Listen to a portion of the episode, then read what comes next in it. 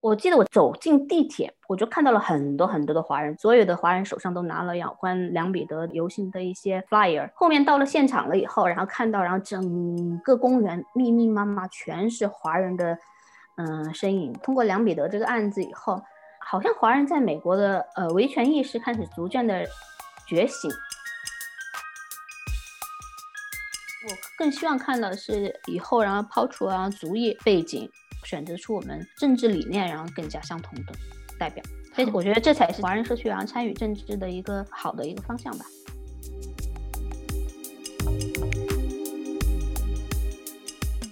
听众朋友们，大家好，欢迎收听这一集的世界 on air，我是卓贤。今天跟我们在一起聊天的记者是黄依依，她也是第一次来参加呃世界 on air，她报道的范围呢是纽约的布鲁克林。我们先让依依跟大家打一下招呼。嗨，大家好，嗯，我叫黄依依，在世界日报已经做了近八年的时间了，嗯，过去主要负责的是布鲁伦和斯丹顿岛社区，基本上当地的所有有关华人的新闻都会 cover。嗯，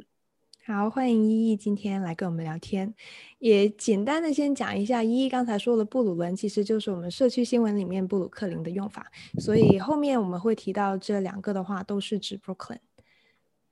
嗯，那我们今天讨论的话题呢，其实，在我们播客诞生到现在短短几个月，也讨论过一些比较大的宏观的话题，比方说新冠肺炎的话题，就是少不了要讨论嘛。也有不少华人关心的话题，一些社区的话题。但是其实有一块非常重要的议题，我们还没有聊到过，那就是 Black Lives Matter 的运动。那我们我世界日报的翻译方式是翻译成“黑人的命也是命”。那其实我有看见其他一些媒体会把它翻成“黑人同命”啊、或者翻成“黑命攸关”等等。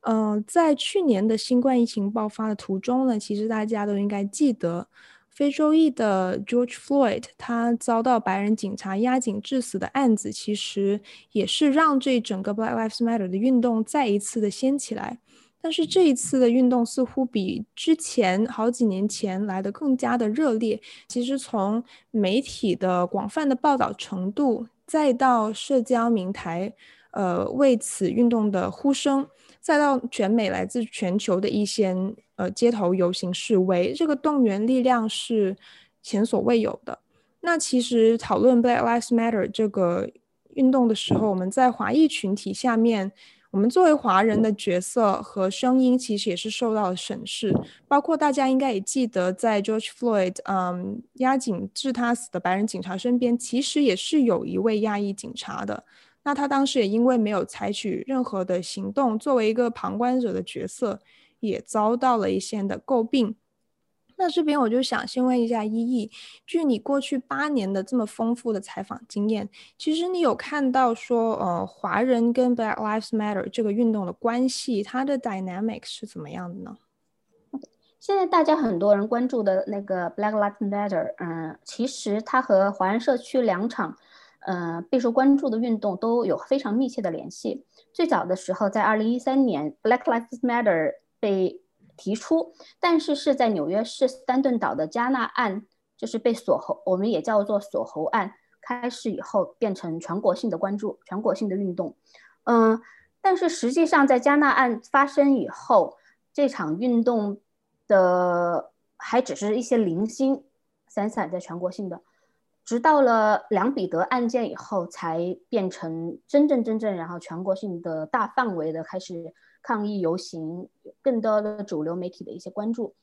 呃，梁彼得案件其实和加纳案相发生只差了几个月。当时梁彼得案件发生的时候是在纽约的 Eastern New York 东纽约布鲁克林，呃，它是非洲裔非常集中的一个社区，而且是纽约治安最差的一个社区。我记得当时我的一些在政府部门工作的朋友。对这个案件发生以后都非常的警惕，因为受到了当地社区非常强烈的反响，而且大家开始把 Black Lives Matter 变成一种非常标志性的一个运动。所以，呃，从我的理解上来看的话，虽然很多人以为加纳案是真正推动 Black Lives Matter 的的一个导火索，但实际上我会认为真正把这个案子然后推向这个议题推上高潮的是梁彼得的案件。嗯，我们不如先来回顾一下梁彼得案件吧，因为它发生也是蛮久。OK，呃，梁彼得案件是发生在二零一四年十一月布鲁克林的东纽约，嗯，然后当时是一个非常年轻的华人警察，基本上可以说是，呃，才加入警队没几个月，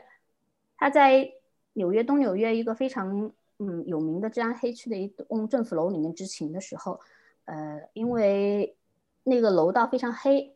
嗯，加上当时那个死者格雷。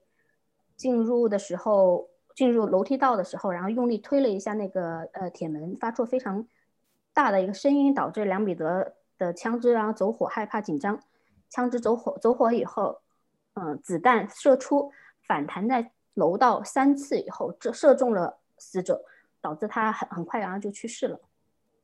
嗯、因为这个案件然后发生了以后。一方面受到非洲裔社区非常强烈的反弹，因为当时背景的时候，Black Lives Matter 已经开始在全国范围内，然后嗯受到很大的关注，加上又爆发一个这样子的案件，更加然后成了这个案件的又相当于添了一把柴一样的，让这个案件然后烧得更更加火，这个议题也被更加受到大家的关注。嗯，但是呢，在华人社区来看的话，第一个梁彼得案件，我们都会觉得这是一场意外，子弹走火，在在墙壁上射了这几次，然后射中射中了死者，呃，这并非然后他是有意的，然后去去枪杀这一个呃非洲裔男子格雷，但是因为后当时的时代的背景，导致然后这个案子必须被更加严格的对待，呃，还有个背景是因为当时人呃纽约市呃布鲁克林的 DA 是一个新上任的一个非洲裔 DA。过去，然后之前前二十年都是，嗯，在前任 DA 的管理下，一个别人都说新官上任三把火嘛，所以他们，呃，当时的 DA 就是很快做出了一个决定，就是要起诉梁彼得。嗯，呃，虽然很多人认为，然后起诉梁彼得是一个非常，呃，正确的决定啊，但是，呃，如果从美国的历史上面来看的话，美国一共发生当时梁彼得案件的时候，美国一共发生了一百七十多起，近一百八十起警察误伤，呃，他人甚至造成死亡的一个案件，但其中只有三个警察被起诉，其中一个警察被定罪，而被定罪的那个警察是朝着然后嫌犯然后背后连开三枪，导致对方死亡，而这个案子这些案子的性质和梁彼得非常非常的不一样，而美国的刑事系统又是一个以案立法。也就是说，你觉得他有没有罪，不无关紧要，最重要的是以前该类的案子是怎么判的。所以在这样一个背景下来说，呃，当时梁彼得被定被不光被起诉，甚至让后期还被定罪，华人都会觉得这是呃不公平的，觉得哦，我们华人的警察在这样子的案子里面，明显是大家都会觉得是一个意外的案子里面却被定罪，啊、还被嗯，就是这么以这么严厉的。罪名然后起诉，是觉得我们把我们华人当成了替罪羊，对华人社区的一种一种嗯、呃、忽视或者是轻视，可以这样说。嗯嗯，那我一记得当时这个案子起来的时候，其实全美各地有非常多很多华人参加的游行。那可是在这之前也发生过不少华人在美国遭到歧视这样的案件，为什么只有这一起就引起了这么广泛的反响呢？嗯嗯，我觉得主要是两个原因吧。嗯，第一个是你说的没错，过去华人在美国遭受过太多不公平的一些待遇，尤其在过去纽约啊，或者是其他的一些大型城市，华裔很往往是嗯这种罪案的受害者，很多次案件是特地寻找华裔成为作案的对象。嗯，知道一方面知道华人可能。在美国比较政治地位啊，社会地位也比较弱，还有一方面，华人习惯性的对一些事情忍气吞声，再加上语言的一些障碍，嗯，过去这种嗯不满积压在心里面太长的时间了，所以导致了一种情绪的一个反弹。还有一个原因就是，嗯，因为 Black Lives Matter 也受到了很多的一些关注，导致梁彼得这个案子也备受关注，华人社区也就随之对他非常的留心和留意。嗯，哎，但其实刚才讲到那个觉得华人是替罪羔羊呃说法，嗯，其实我看见好像是比比较多是存在在第一代移民身上，就是年轻的移民其实看这个案件，还是觉得他应该受到所有警察呃滥杀黑人所应有的呃待遇，而不是因为他是亚裔而就被跟白人的待遇等同起来。你有听过这种说法吗？嗯，我这种说法说法我听的倒不是很多，但是就像我说的。嗯，梁彼得这个案子当时是非常有争议性的。这个争议性不仅仅仅限于是华人警察或者白人警察，所以这样的问题其实在社区已经存在了很长很久。不仅是华人社区，还是而是其他社区。只是我和很多华人社区觉得，以梁彼得的案子作为这个这一类案子的一个改革的开始，不是适合的，因为当时觉得华安这个梁彼得的这个案子，并并不是一个非常典型的案例，因为它确实是。很多人都觉得他就是一场意外，所以他会觉得用梁彼得的案子来开刀并不合适。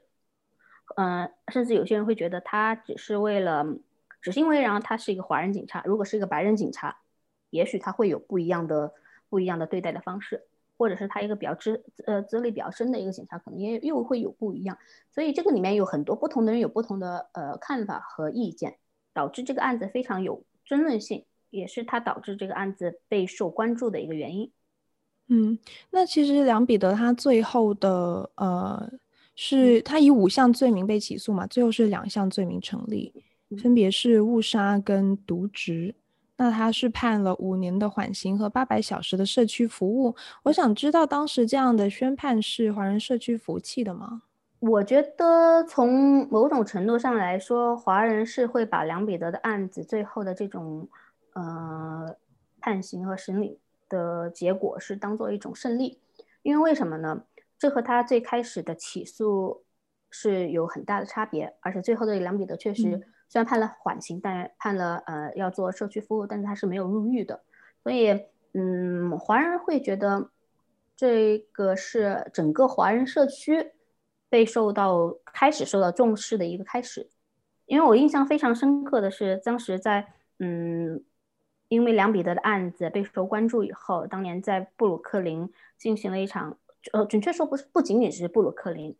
而是全国范围内进行了一个非常声声势浩大的请愿呐游行，尤其是在布鲁克林的那一场，嗯、我记得我当天我也在场，我也去了，虽然我当天不上班，但就是为了然后见证相当于历史时刻一样的，嗯，过去那边以后。我记得我走出走进地铁，我就看到了很多很多的华人。当时从布鲁克林八大道这边乘坐 R 线地铁前往现场，所有的华人手上都拿了有关梁彼得的游行的一些一些呃那个 flyer。呃，其实我内心当时是很激动的。后面到了现场了以后，然后看到，然后整个公园密密麻麻全是华人的嗯、呃、身影在那边。把整个公园填得满满的，甚至让公园放不下了。然后在其他的其他的周边也都站满了人。嗯，这种这种情况和以前的反差很很明显。因为我记得我刚刚开始在是呃世界日报做记者的时候，我也会恨，也会觉得为什么华人然后这么不受备受重视，这么嗯，很多时候成为案件真的是是案件最被别人专门欺负的一些对象。嗯，但是一方面呢，另外一方面我也觉得很气，因为觉得自己有的时候觉得华人自己啊不争气，很多时候一些，比如说华人确确实实在美国参政的意识不够不够强，一些比如说选民登记的活动啊，或者什么样的活动啊，很多人就这样跑过来以后就问啊，是发礼物吗，或者怎么样吗？一听选民登记，然后立刻走开了，然后根本就没有想着说啊，我要投票啊，我要提高我们在这个国家和社会上的。嗯嗯，位置啊，被这个主流社会然后更重视啊。但是我明我能明显感觉到，通过梁彼得这个案子以后，大家好像华人在美国的呃维权意识开始逐渐的觉醒。当天的那场活动，就是抗议游行的活动，也是虽然大部分华人在现场非常安静，还是一样的，不像其他族裔的一些抗呃抗议游行，大喊口号，嗯、跳啊叫啊，大部分华人在现场还是非常安静，只是在现场。但是，仅仅只是因为那么多人到达了现场，我们发出了我们的声音，就当几乎当天所有的主流媒体都对这个抗议事呃抗议的活动，然后进行了非常大篇幅的报道。嗯，这是其一，其二是当天我印象非常深刻的是，当天布鲁克林的 DA 就是最早决定要起诉梁彼得的，呃呃呃检叫做布鲁克林检察官，他负责起诉梁彼得。他当天就向所有的媒体发了一个声明，意思就是，虽然起诉了梁彼得，但是不一定会定他的重罪。我印象非常深刻，同因为是同一天，我觉得从这一点上面也是我们华人社区的一种胜利，让我能感觉到，然后 DA 开始对这个事情有了不一样的认识和不一样的的的态度。明显能感觉到他态度的改变，甚至后期啊，当时的 DA 嗯联系我们各家华文媒体，要就这个案子要进行一些声明，这都是一些很明显的一些变化。所以在华人社区而言的话，虽然他最后然后还是被起诉了，但是没有入狱，嗯，整体而言我们会觉得他是华人社区第一次团结的一次导致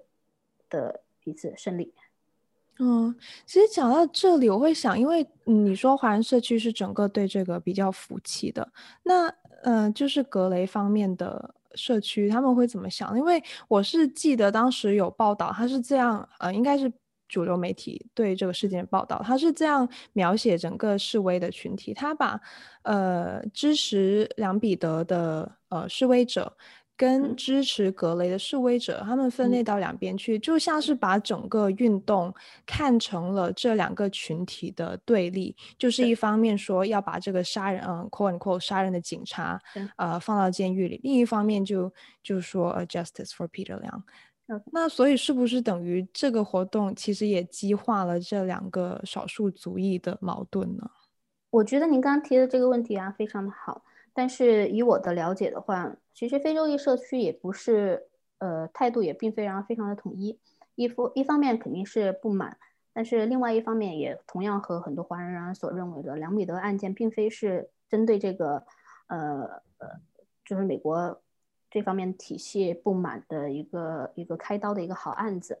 他们也会觉得梁彼得这个案子他已经得到了他应有的审理和处理的结果。但是当然还也还是会有一些人他会觉得不满。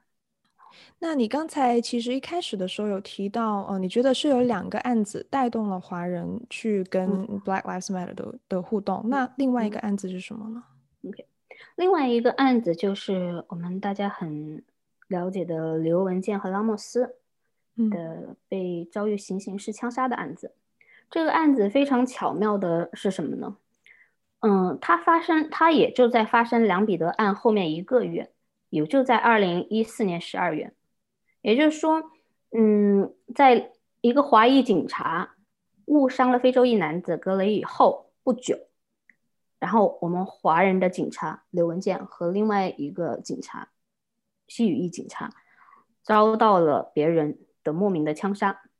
所以在刘文健案子之后，呃。除了 Black Lives Matter，又出了一个对立的声音，叫做是 Blue Lives Matter 和 All Lives Matter。嗯，所以说变成了，嗯，就好像这变成了两股势力。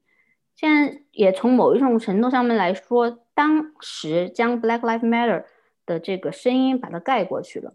我想这也是为什么当年政府从呃市到州，然后到联邦政府，都对刘文健案件高度的关注。而且对他们为他们两位然后英雄警察进行了举国可以说九幺幺事件以后最为盛大的一场葬礼。当时是不是拜登也专门去看了刘文健的父母？对对对，嗯，当时当天是拜登下来，首先是参加了拉莫斯的葬礼，因为拉莫斯和刘文呃刘文健的葬礼并非同一天举行，拉莫斯的葬礼是先举行，嗯，因为刘文健。华人传统文化当中需要，就说所有的家人然后都在场，然后当时好像是等，为了等一些其他外地的一些家人过来，所以当时没有把刘文健的葬礼在同一天举行。当时拜登是特地下来先参加了拉莫斯的葬葬礼，后面然后前往了刘文健父母家人呃的住处拜访，做做了很长的时间，而且跟他们跟他的父母啊，还有包括刘文健太太讲述了一些自己的亲身经历去安抚他们。当时这一些拜访的经历啊，后面也被嗯、呃、拜登写到了自己的自传上面，因为可能有他说他称这次拜访是一种惺惺相惜，因为自己嗯、呃、不仅曾经经历过丧妻丧子之痛嘛，和和。嗯，刘文健父母，还有他妻子当时的心情，其实是有过切身体会的。嗯，哎，但这样的话，不就把就是 Black Lives Matter 跟 Blue Lives Matter 某种程度上放到对立面了吗？对，你可以这样说。但是，嗯，我觉得可能。就是当年这一系列事情，然后发生的很很凑巧，就在 Black Matter 被大肆的不断的然后关注，然后放大的时候，然后我们两位英雄警察却成了牺牲品，所以引起了另外一帮人的一个关注，有了一些对立面，反而让 Black Lives Matter 在二零一四年的时候，然后声音变得小一些了，而相对。于今年，呃，去年，准确说去年来看的话，嗯，我觉得去年的话，然后 Black Lives Matter 然后是被重新提起，然后被被闹闹得更加的的声势浩大，但实际上在二零一四年的时候就有过这一些。嗯，而且去年的时候，其实，嗯、呃，其实我有看到比较多的是亚裔的年轻人在说，我们要与我们的黑人朋友站在一起。但其实，呃，第一代移民，嗯，我的观察里面还是比较沉默的，就好像是，呃，当年遗留下来的一些对立面的问题还没有完全的解决，所以到呃去年的 George Floyd 的事情的时候，又产生了一次亚裔到底要怎么样，就在这场运动里面到底是什么样一个身份的讨论。我举个例子哈，就是去年的时候，George Floyd 这个事情爆发出来，嗯、然后我记得，呃，其实是微信上面也有两派比较重要的讨论。这个是讨论是从呃一帮耶鲁的学生发出来的，他们呃当时好像是标题我我不太记得，但大概就是耶鲁学子给爸妈跟长辈的一封信。他们是用中文写的，他们就是说我们要跟我们的黑人朋友站在一起。他们是觉得，嗯，他们作为移民第二代嘛，他们很多的这些呃非洲裔的朋友，并且他们驳斥了他们第一代移民父母那种觉得自己呃华人努力吃苦，但是黑人却好吃懒做，就阔很阔好吃懒做这种。想法是不对的，因为他们想要说服他们的父母说，华人 model minority 的这个想法，其实就从根本上把各种少数族裔的群体之间对立起来了。就他们认为，呃，他们就是黑人与白人主流社会的关系，并不是奋发图强，像华人一样就能够解决的，而是还有很多在历史上系统里面遗留下来的问题，然后。这个信发出去之后就，呃反响很大嘛，然后给他回信的是呃嗯，也是另外一篇引起了非常多讨论的微信文章，嗯、然后那篇就就主要是说我们跟，因为第一篇文章里面那个留学生就有问呃你们跟谁站在一起，所以那个回信的第一代华人移民他就说我们跟美国人站在一起，嗯、然后也就是驳斥了那种呃他们是觉得。呃，第第二代移民这种留学生，他们比较小孩子，所以他们受到了美国主流社会就是白左这种影响的，对对对，就是有这种嗯、呃、两方面的讨论。但是我整个讨论看完下来，觉得双方都没有，似乎都没有被对方说服，就是华人群体里面还是有这一种两种呃非常分明的想法，对，是吗？对对，没错，我觉得嗯。在就好像我说的，在这个议题上面，我觉得没有绝对的对和绝对的错，呃，不过是然后看问题的角度和出发点的不一样。嗯，嗯，可能新一代移民看到的是自己同样来到美国以后，然后如何的不容易，但是如何的通过自己的双手，通过自己的努力去打造了一个。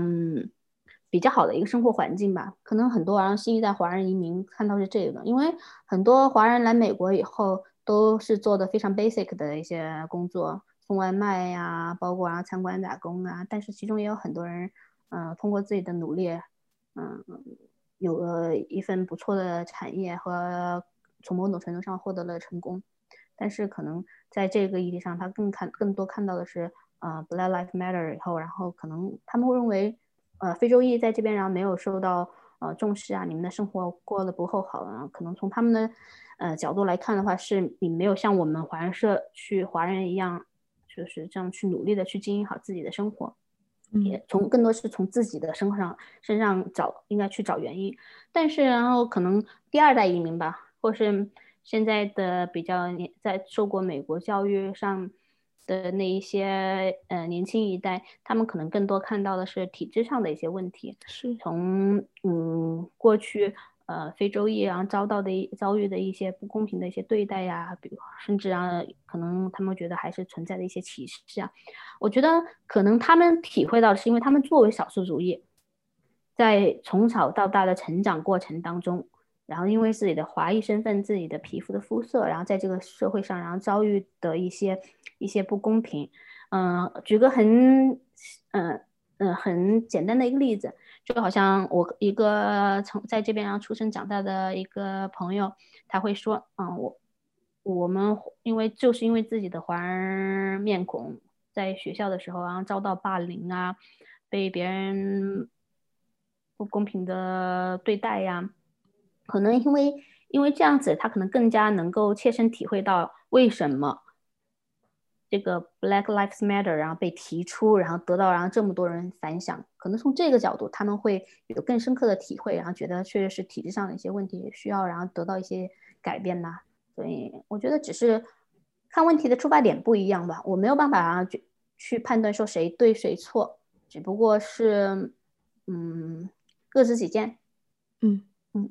那其实这三个可以说是三三个案件吧。谈到现在的话，其实，呃，也有这么多年了。华人从两彼得案件开始站出来，一直到了今天，其实我们可以比较明显的看到，呃，我们在政坛上可能看到的华人越来越多了。就是拿最简单的例子，就是呃，总统大选的时候，杨安泽走到了很多个辩论台上。那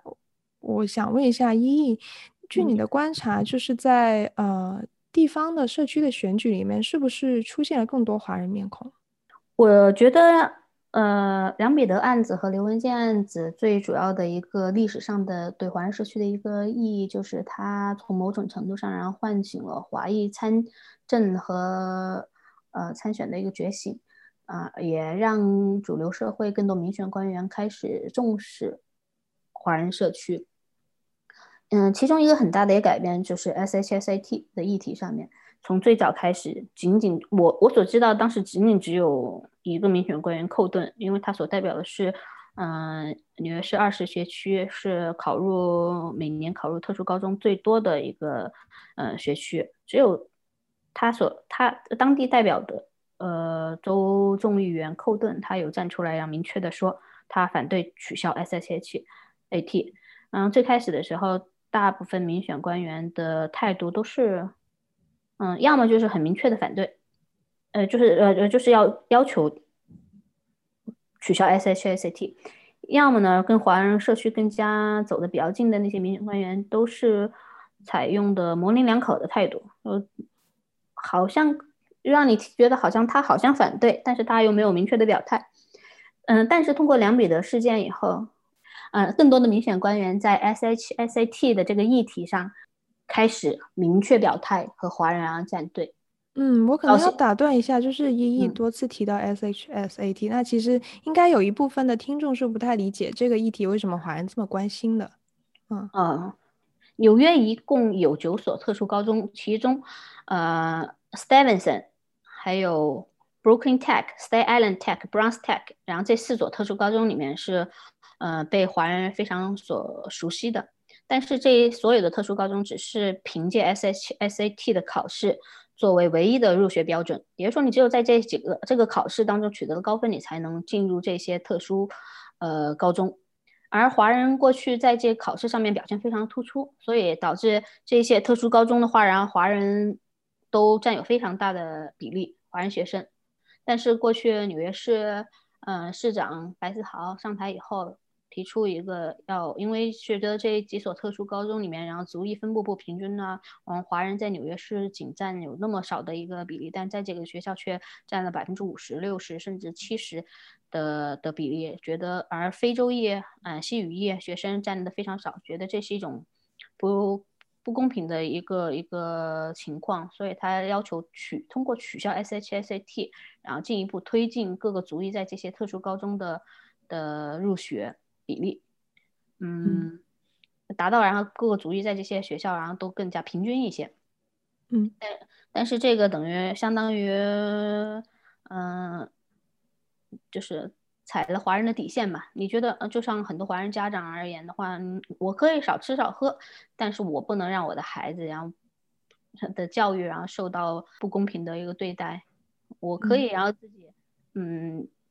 被别人瞧不起，但是我的孩子不能将来不能被别的族裔然后瞧不起。所以在其他的一些议题上面来看的话，可能华人要愿意忍气吞声，可能然后甚至有的时候，哎，我自己被。打了被抢了，我可能在这个案子上面，然后容易受到别的族裔成为别的族裔然后作案的攻击对象。但是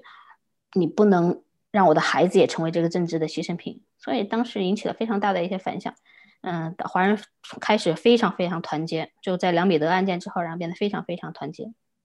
的第二个第二个话题就是 SHSAT，所以后面很多的呃民选官员通过梁彼得案子看到了华人的力量以后，并非然后像以前所认为的一样，哎，我们华人好像嗯作为政治的牺牲品上面不会引起太大的反响，嗯，开始开始意识到好像并非如此，也开始在 SHSAT 的议题上面有了不一样的态度和见解，甚至然后现在在。接下有有，因为 SHSAT 出来了很多新的一些组织和团体，一些新的一些势力，嗯，很明确的去表示，如果你想在赢得我们华人社区的票，你要赢得我们华人社区的支持，这个议题上面你不能让模棱两可，你必须要跟我们华人然后站队，否则我们华人社区不光不会然后给你投票，更加不会给你赚钱。嗯嗯，在这个问题上面，我觉得华人还是非常统一的。嗯。诶，然后最后我想问的一个问题，就是因为依依已经报道八年了，是非常非常有经验，那也是看着华人社区一直过来。嗯、呃，我比较好奇的一点是，就是你觉得，呃，根据这个趋势来说，华人在美国的参政以后会有什么样的走向呢？嗯嗯，我觉得，嗯、呃。很明显，通过过去这几个比较热门的话题，华人参政的意识是越来越嗯、呃、明显。不光是从投票上面，然后也有越来越多的一些年轻一代，嗯、愿意去加入到竞选的队伍当中，参选的队伍当中来。嗯，我觉得这是一个很好的一个现象。只是我觉得可能，嗯，华人在。不光从参选上面，然后还包括一些，嗯，支持就是支持谁，我觉得应该要有更加明确的自我的一个主见。嗯，我之所以这么说，是，嗯，我觉得很多，嗯，华人参选就会强调的。是仅仅只是哎，我要支持我们华人社区，因为我是华人，然后很多你们华人都应该支持我。我觉得，嗯，而非更多的是了解，不光了解我们华人社区，更多是了了解啊，你选区里面各个族裔的情况、文化和需求。就是说，你如果一旦当选的话，并不仅仅是为我们华人让当选，而是应该，嗯、会应该是为这个社区来当选。我觉得只有是这样子的话，才会有更。好的一个机会，或者更受到更多主流社会的一个关注，嗯，然后在支持者上面的话，我觉得也不应该仅仅只是因为哎你的华人背景来支持他，而是应该是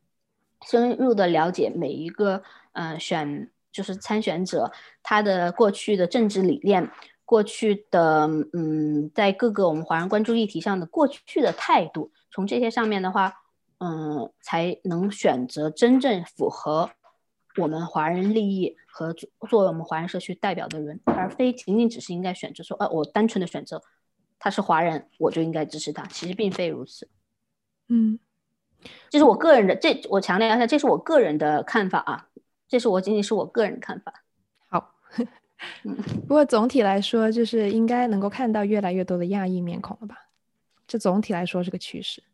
我希望，当然这是一个非常好的一个方向嘛，而且这也是一个非常嗯、呃、正确的一个趋势。但是就像我说的，我觉得